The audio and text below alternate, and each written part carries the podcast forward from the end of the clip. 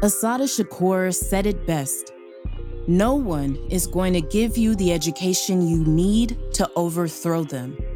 Nobody is going to teach you your true history, teach you your true heroes, if they know that knowledge will help set you free. I'm Sid from PushBlack, and you're listening to Black History Year. Educated Black people flourishing in the world has always been met with opposition. You can particularly find it in every era of America's past. Those overt and covert methods used to suppress Black education.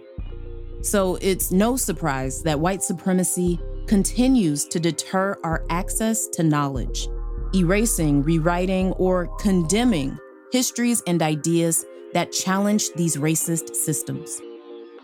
In the past few months, we've seen states ban critical race theory in classrooms and uphold the legacy of stonewalling Black education.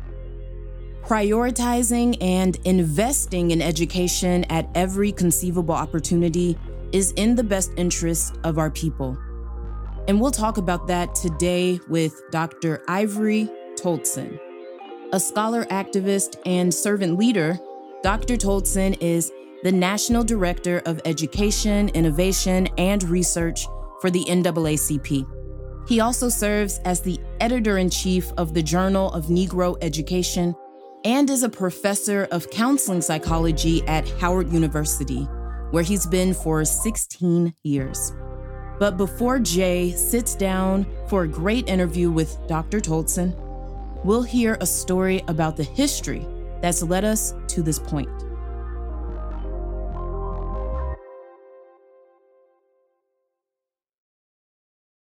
A 15 year old boy holds his breath.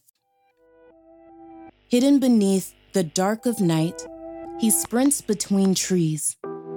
A single candle burning in the window of a plantation church. As he quietly opens the back door, he sees his mother. They're lucky to be together.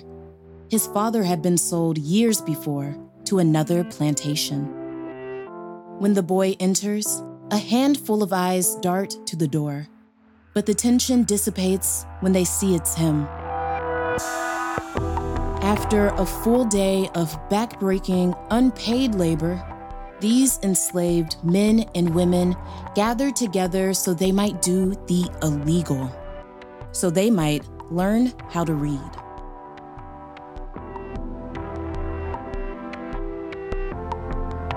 For generations, education for Black people, and not just the enslaved, was outlawed.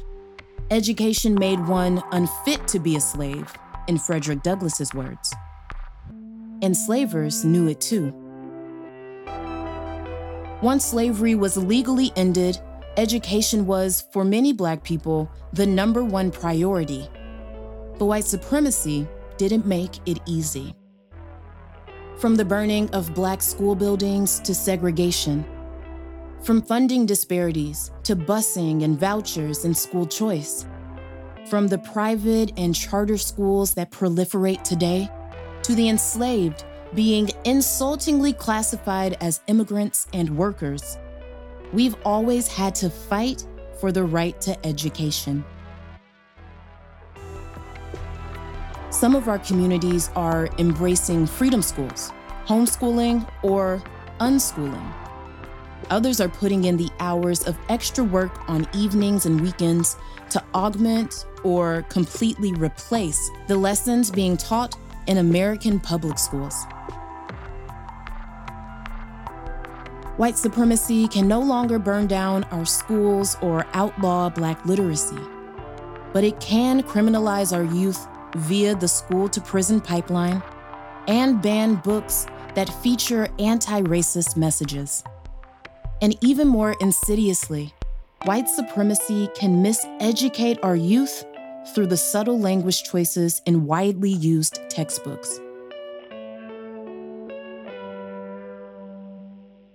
So, how do we as Black people understand this? And how do we resist?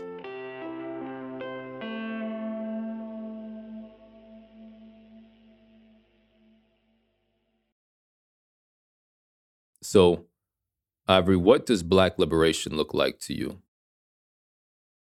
Black liberation to me is Black people having the authority and the autonomy to create their own reality and their future. It means us being able to be our authentic selves in education and in work and in life, be able to make decisions that's best for us and our community, and not have to acquiesce to systems that were not designed to benefit us.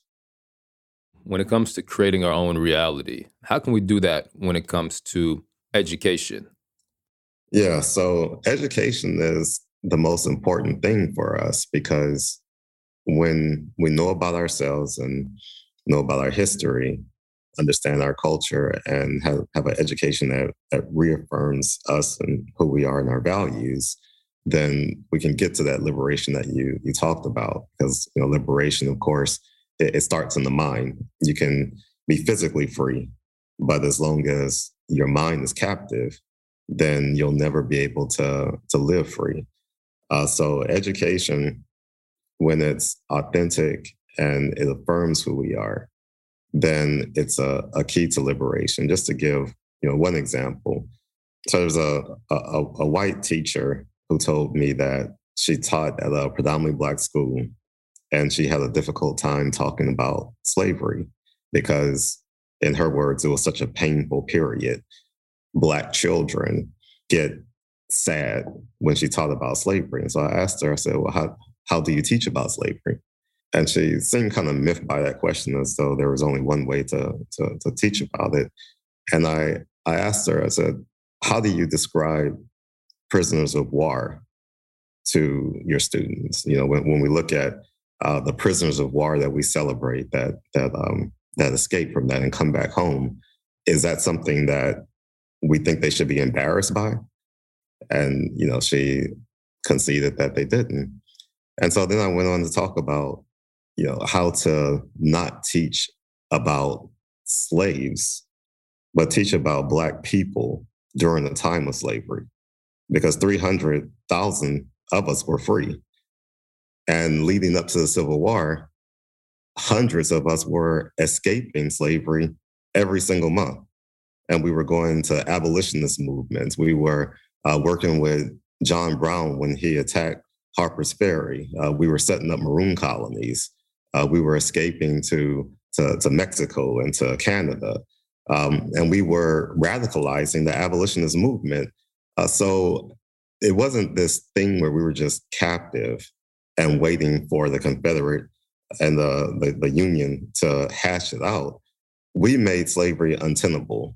I have two great great great grandfathers who were Civil War veterans. They, they were they, they were born into slavery, and both of them escaped from that reality and joined the Union Army. That's what we're not being taught about ourselves. And so when when you have teachers like that who are teaching Black children, but don't know how to teach their history in a way that affirms them, uh, invigorates them, empowers them, um, then we're going to have a lot of children who don't understand their own value. So, where does that come from? That approach to teaching Black students about both slavery and other things that directly involve Black history? Are they told to teach it a certain way, or are they bringing certain biases to it, or is it coming from elsewhere? Yeah, they're bringing biases and they're also bringing a lack of knowledge. They're also bringing one perspective of history and a, a perspective that was intentionally designed uh, to make certain people feel good about their past. Uh, and so, you know, when we when we read things like, you know, Columbus discovered America, you know, we, we know that Columbus didn't dis- discover America. Uh, we know that he was lost and he he never he never reached what we consider the mainland. Uh, and he also committed some horrible atrocities uh, to the people in what we know now as as uh, Dominican Republic and, and Haiti, that island.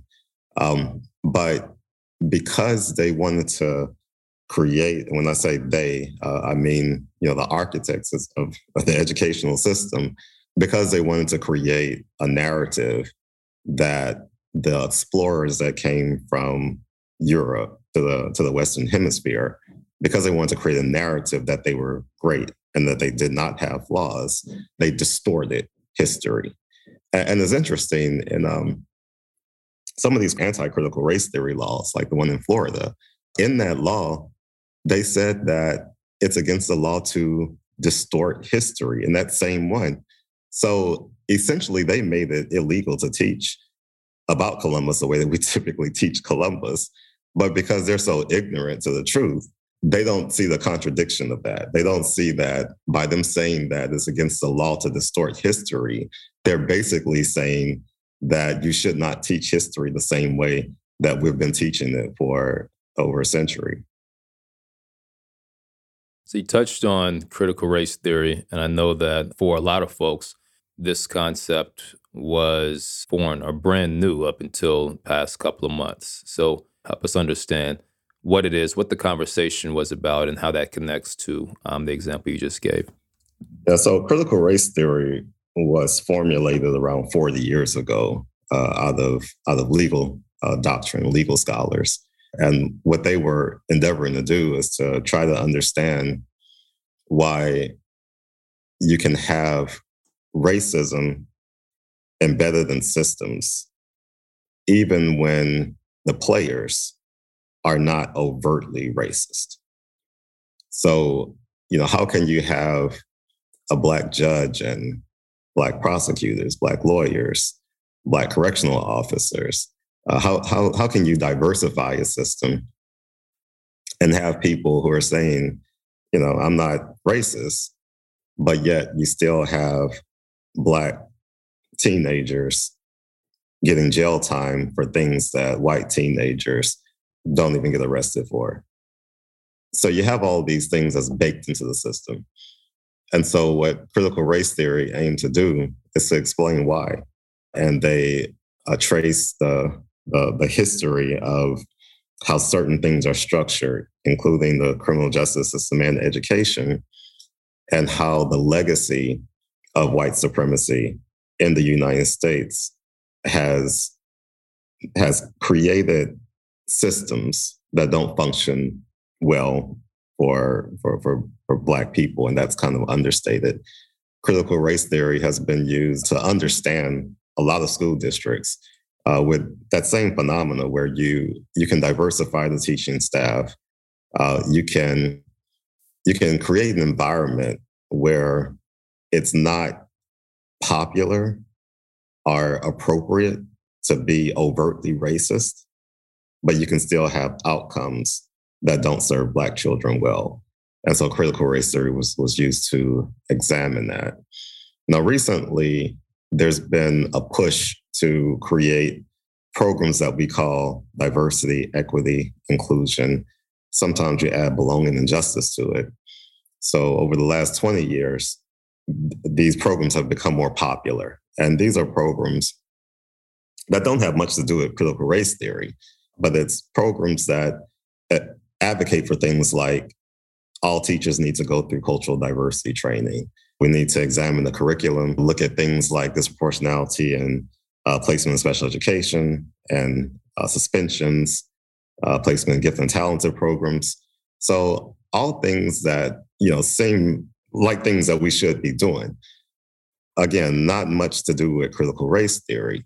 So recently, and especially after uh, George Floyd, there was an acceleration of diversity initiatives, and you had school districts who hadn't really thought that much about race saying that you know we need to we need to do more and we need to do more diversity training. And there were people who did not like that. And so there was a concerted effort among people who were politically oriented to take this theory this decades old theory and recast it as something that is uh, dangerous and in their words marxist and their argument was that these diversity, equity, and inclusion initiatives uh, were operating under the guise of this thing that is threatening uh, something that is, you know, kind of reverse racist, which is a very absurd notion. But they weren't comfortable saying they didn't like diversity initiatives. that made them sound racist. So what they had to do is find a proxy for diversity initiatives that people didn't understand well. They redefined that proxy, which is critical race theory, and said, you know, this is what we really have in schools. Critical race theory is not the diversity initiatives that you may have agreed with initially. That's helpful. What were some of the ways that, you know, these initiatives were practiced? What they typically look like is you might hire a chief diversity officer uh, and give that person uh, some authority to evaluate systems uh, and uh, um, put this person in a position to talk to the superintendent and advise them on different policies. Um, uh, it, it, may come in the form of mandatory trainings for teachers on cultural diversity. It could also come in the form of looking at the diversity of the teacher workforce and of the principals and making sure that it's reflective of the, the diversity in the, the student population. And I think that connects to the anecdote you shared earlier around, you know, how this individual teacher had difficulty teaching slavery because of some of that bias. Is there currently evidence that these types of trainings are effective in what they're intending to do? There's a lot of research that's that's done on it. Uh, the research tends to look at very small samples, but the teacher workforce is about seven million strong. It's uh, the largest uh, professional unit, our largest profession in the United States. So, in terms of looking at the students and looking at students that have been exposed to Black history and looking at their outcomes, there's strong evidence that if a student is exposed to Black history, uh, they will have good outcomes in life. What we don't have as much evidence on is whether or not you can train all of the teachers on teaching Black history and have that have a meaningful impact on the system. I don't think it's ever been done. Most of the time, when they teach teachers about cultural diversity, these are optional trainings. I'll have a district that will bring me in to talk to their teachers, and the demographics of their teacher workforce may be 80% white. But in the training that I'm doing, it's about 40% white. And so, and and these are you know the white people who have self-selected. Uh, they saw the topic and they wanted to learn more about it. But right now, the the system is structured such that if a teacher wanted to avoid these topics and not learn about it, they could. And it seems that this focus on individual teachers may be part of it, right? It's something that is being tried and it seems to be well meaning intentions. But I would think that there's also something deeper at a systemic level that could be focused on as well, right? The teachers are getting their bias from somewhere. They're learning this somewhere. So, you know, what's going on at a, a systems level? Things in the system that works against our best efforts, I think, is uh, this focus on standardized tests and you know, so so when we're telling teachers that the most important thing is for students to be able to pass these tests that may look at math skills or their reading ability. And there's these really discrete things. And so the teachers become laser focused on that. And then you also create a situation where um, teachers who have students who perform well on tests, they get greater rewards. And you may have a, another teacher, their, their students may not be performing as well on the standardized test, but this is a teacher that is motivating students that are that's teaching the, the, the students the value of who they are. And so they the, the, the students are getting all of these benefits that can't be measured by a standardized test.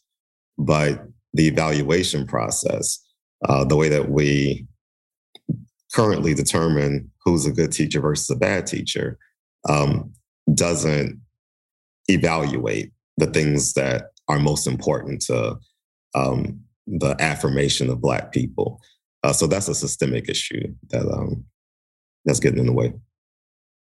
So earlier you mentioned that kids exposed to Black history have good outcomes or better outcomes in life. What does that mean? What does that look like, and why is it? Yeah, some of the scholars, um, like Asa Hilliard, the, the late Asa Hilliard, who did a lot of research looking at children and their experiences and the the, the, the impact uh, of a positive education on children, uh, have found that when when children are taught to love themselves and to love their culture and their people, and taught about themselves, uh, that they'll have stronger outcomes in terms of uh, you increase the graduation rates, you increase uh, matriculation into uh, college, um, and they go on to have more positive outcomes in life. Also, the work of, of Carol Lee. She worked with Haki Madhubuti in Chicago. Uh, Madhubuti is the one who, who um, founded Third World Press. Um, and they set up Afrocentric charter schools. Uh, and, and Carol Lee, coming from scholarship, she was able to uh, record uh, the data and, and, um, and publish the information and, and show strong outcomes of the students who, who went through their curriculum. There's strong anecdotal evidence out there that when a, a student uh, has exposure to Black history, Black culture, uh, and is affirmed through education, uh, that that there's better outcomes. And and even when when we look at students in general and their sense of belonging, they looked at this whole notion of belonging, the the extent to which a student belongs in the environment or feel feel connected to their school. And they found that when a student feels connected to the school, they have better outcomes. Well, we can extrapolate that to say that um, the system as it exists right now is not set up for Black students to feel like they belong because they're not learning about themselves. Uh, so if we want to increase belonging among Black students, then we have to, to teach them about themselves. And, and it's really about teaching the truth. You know, it's not about uh, distorting it or, or cherry picking. Um, Black people and our contributions have been omitted from history.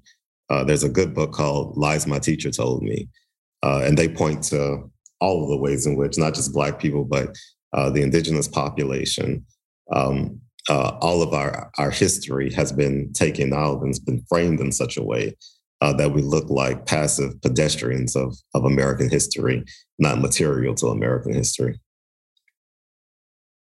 Yeah, and that's not by accident, is it? No, no, it's not not by accident. And you know, going back to the example of Christopher Columbus, but you know the history is replete with those kinds of examples you know like if we look at at andrew jackson um, you know we are taught that we have to revere american presidents no matter um, what their past is and, and whether or not they've done things that, that's harmful to, to us.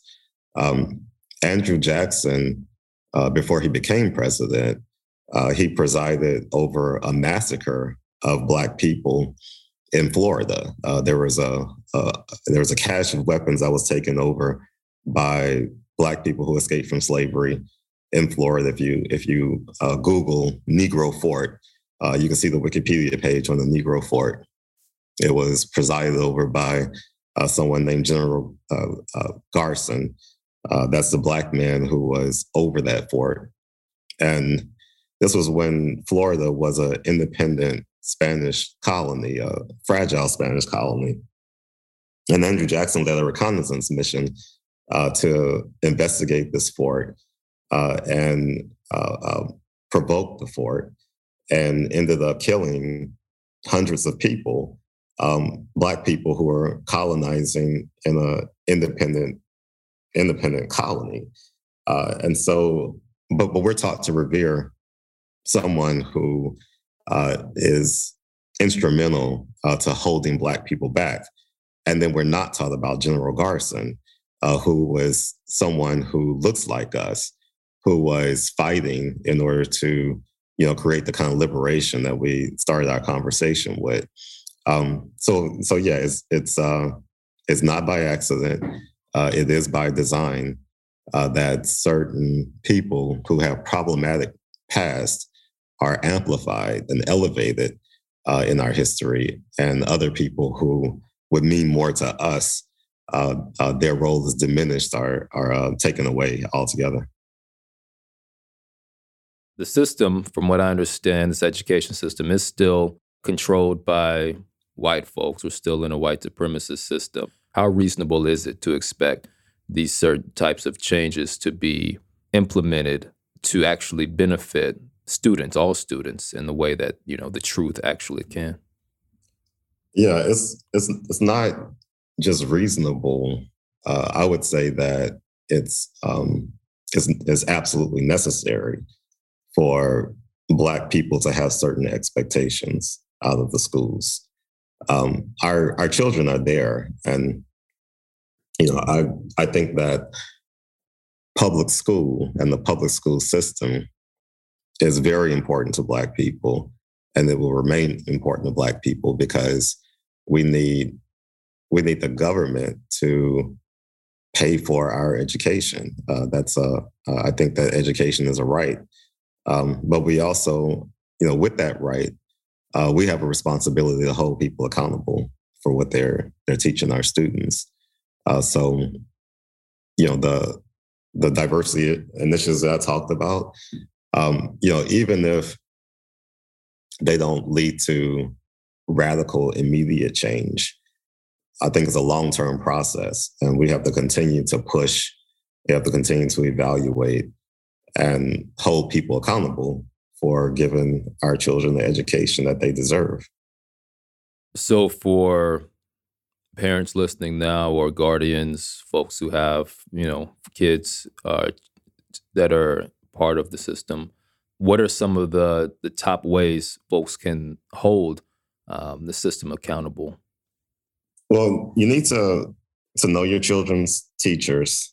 You know, open up that line of communication with them, uh, and you know, let them know that you want, you know, you're you're interested and invested in your students getting the best education that they could possibly have. And you are, are raising a black child and you want that child's that, that child to be affirmed in their blackness. And I, I think that it's um it's okay to, to to just tell tell schools that straight out. Um, I have two children in school. I have a a daughter who's in her first year of high school right now. Uh, but in eighth grade, um, she she took eighth grade algebra, um, but she was denied admission to the class initially. Uh, and this is after she went through accelerated classes in sixth and seventh grade, uh, performed well in those classes, uh, and took a course during the summer. Uh, she was denied access to it. I was able to go to, you know, after a little back and forth with the school, I was able to go to the Civil Rights Data Collection, which is something that anybody can go to. You can Google Civil Rights Data Collection, go to the website. Um, if your child goes to a public school, you can put in that public school, the location, and data will come up about how that school is performing on a variety of metrics. I was able to find out that my child's school, which is only 10% white, had an algebra eighth grade class that was 50% white. And when I took 10% of the total number of students in the school and divided that by three to estimate about how many uh, white students were likely to be in the eighth grade, uh, it turned out that at that school, just about all the white students at the school were taking um, algebra in the eighth grade. Uh, yet they're denying this class to a qualified black black student. And so I, I presented that information to the school and you know asked them to explain that. And you know, so they you know kind of gave a a, a weak response, uh, but you know they decided to give my daughter another assessment. She passed that assessment, and they let her in the class. Um, but you know, these are the types of things that we have to go through in order to to fight against these systems. Was the administration mostly white or black at this school? The principal was white. Uh, the assistant principal uh, that I was directly communicating with was black. Um, the the white principal did reach out to me as, after that conversation uh, and said that they need to do better and, and said that the school had a task force. Um, but but my wife served on the committee, and one of the meetings that I I, um, listened to via Zoom, uh, that same teacher uh, who who was actually making the decisions on uh, who to come into the class. She's she was actually on the committee, um, and I mean the irony is that she was talking like she was a social justice warrior at the meeting, but at the same time gave a, shared a story about another black girl who she said didn't qualify for her class, and that black girl told this teacher that she was an Oreo that she was black on the outside and white on the inside to try to talk that teacher into getting her in this algebra class. Um, I mean, that, and that's heartbreaking that we have black children out there that feel like they have to uh, act like they're white in order to get into the class that they want. That little girl's fighting the best way she knows how. And to her, that's posturing as someone who belongs in the class because she's white on the inside.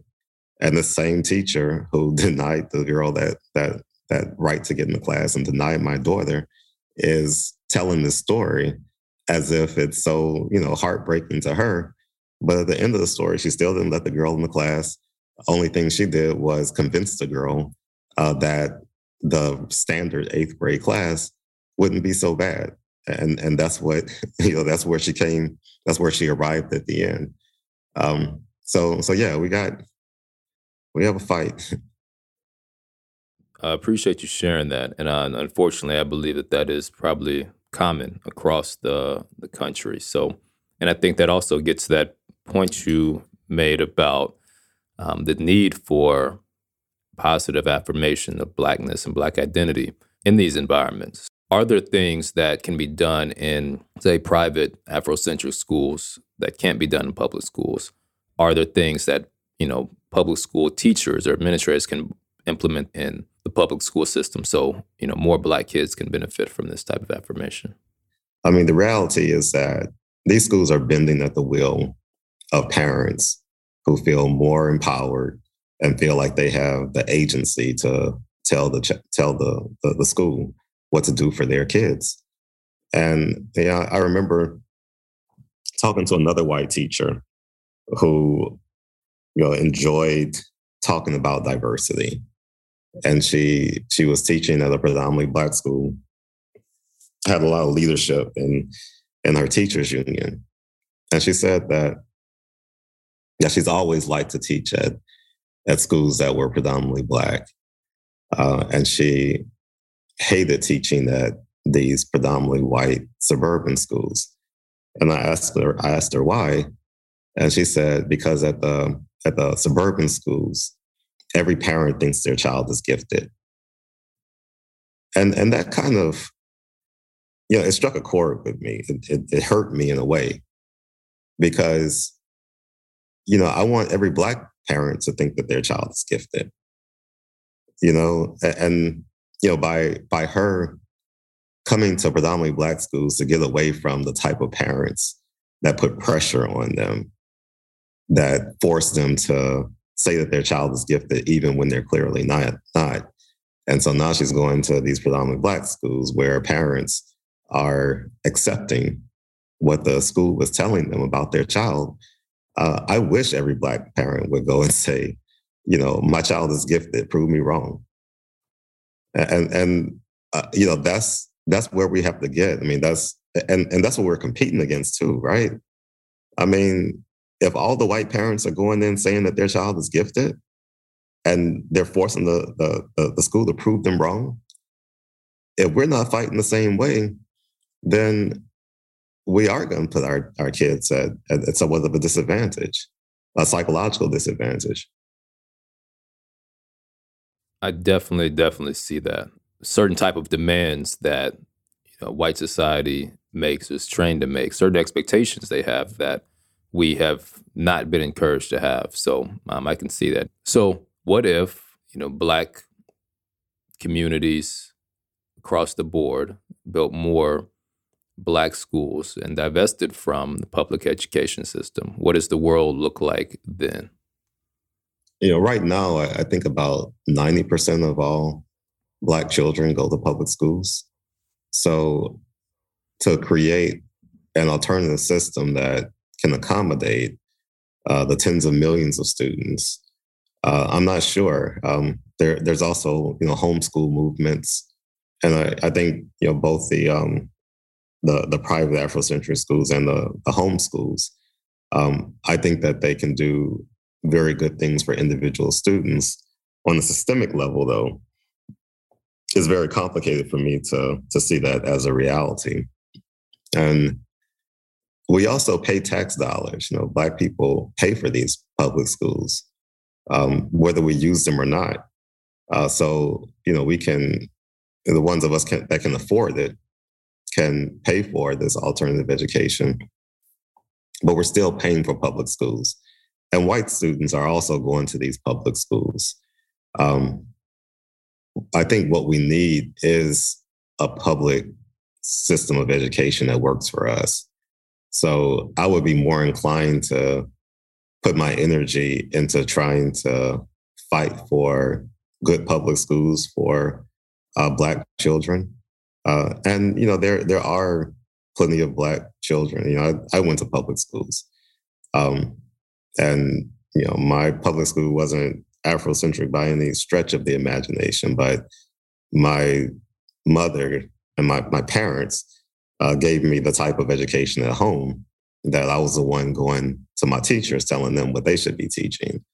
Uh, and so that's a you know that's a that's an alternative path and and um so my, my mother didn't have to break the bank uh, to send me to a different school. She was able to give me the resources I needed at home, uh, and and also put me in a position where I could talk to my public school peers, and you know write for my newspaper and and um, you know tell them some of the things that I learned at home. So I think all of those things are are important. I, th- I think it's going to take a multi prong multi prong approach. That's a good point. You know, everybody's not able, unfortunately, and everybody doesn't want to, which is also fine in terms of you know the options that are available now or in the future. But I think the key there is that that multi-pronged approach, right? We can't expect the school to handle all of it, right? As a community, um, as a people, we have to figure out other ways to affirm ourselves, to affirm those next generations so they are prepared to go out into the world as we're still working to shape the world into what we want it to be. I'd like to get some insight now on why HBCUs were initially established and you know what role they're serving today as it relates to you know preparing black kids to go into the world and, and address these challenges that we face. Yeah, uh, so HBCU that's a historic designation. In order to to get that designation, uh, you have to have been founded before the Civil Rights Act of 1965 uh, and be established uh, as a response to um, racial segregation. Uh, and so there's a hundred HBCUs that exist right now. About 13 of them are research institutions, um, and the others are predominantly undergraduate uh, schools. Uh, and there's about 10 HBCUs that are uh, community colleges. Uh, so there's a, a, wide variety of them, and, and they continue to serve a role today by giving Black students the opportunity to be educated in an environment that affirms who they are. Most HBCUs have uh, Black culture embedded in their mission. And so there's plenty of non Black people at HBCUs, but everyone at an HBCU is there to learn about, learn the value of Blackness and Black people in the United States. Um, but they are accredited by you know the same accrediting agencies that uh, accredit all other institutions, and so uh, that's good that you get uh, accredited education. But it, um, sometimes it doesn't serve HBCUs well because sometimes accreditation standards uh, doesn't necessarily coincide with the uh, the best thing for Black people. Specific example of that is using standardized tests for admissions. You have to do that to. Uh, um, are, are there's some value to doing that uh, to get accredited, but these standardized tests are are um, culturally biased. But you know, other than that, you know, HBCUs are definitely a value add. Um, I remember one person uh, they they responding to someone saying that uh, they didn't want to go to an HBCU because they wanted a university that would prepare them for real life and being around predominantly black people isn't real life.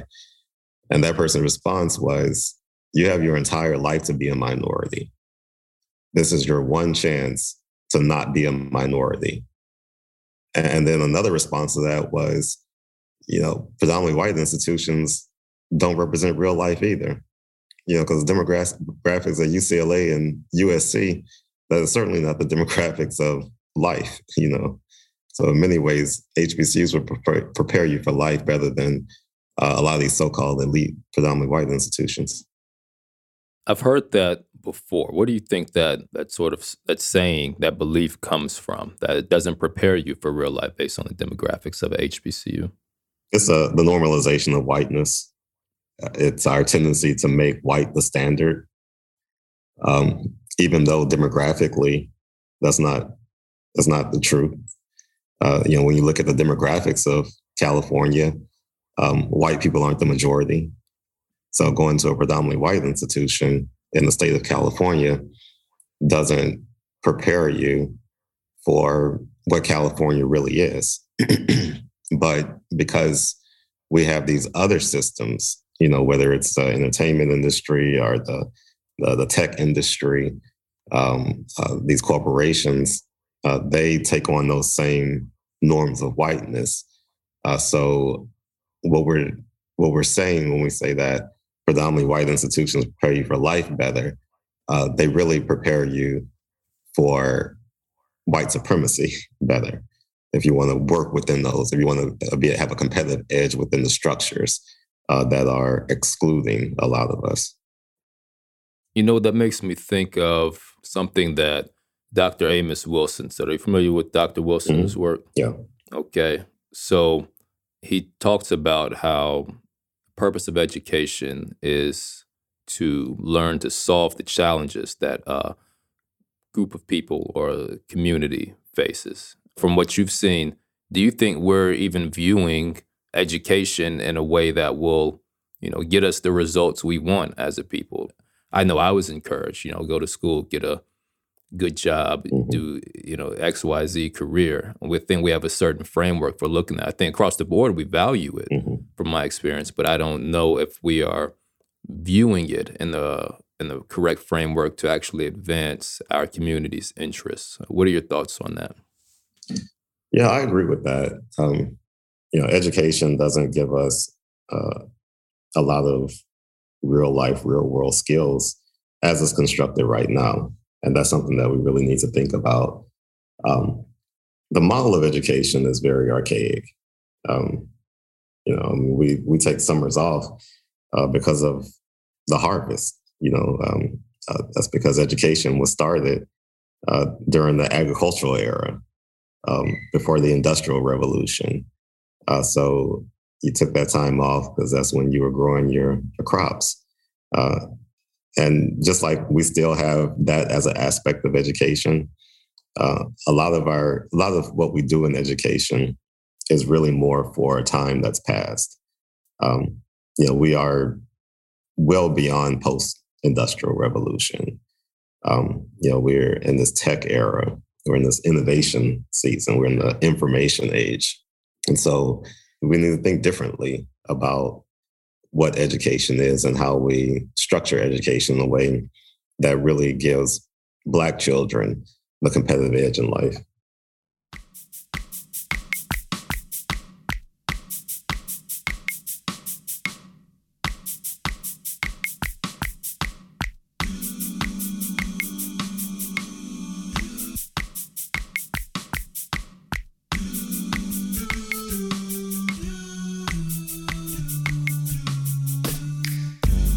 Just like that, we're at the end of this episode of Black History Year.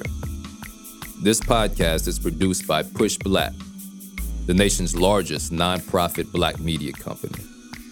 At PushBlack, we agree with Marcus Garvey when he said, A people without knowledge of their past, history, origin, and culture is like a tree without roots. And I'm guessing you probably feel that's important too. I mean, you're here at the end of a podcast about Black history. You matter. Your choice to be here matters. It lets us know that you value the work. PushBlack exists because we saw we had to take matters into our own hands. And you make PushBlack happen with your contributions at blackhistoryyear.com. Most people do five or 10 bucks a month, but every little bit makes a difference. Appreciate you supporting the work. The Black History Year production team includes Tareq Alani, Patrick Sanders, Leslie Taylor Grover, William Anderson, Jareyah Bradley, Brooke Brown, Shiavon Chapman, Tabitha Jacobs, Abeni Jones, Briona Lamback, Courtney Morgan, Zain Murdock, Tay, Tasha Taylor, and Darren Wallace.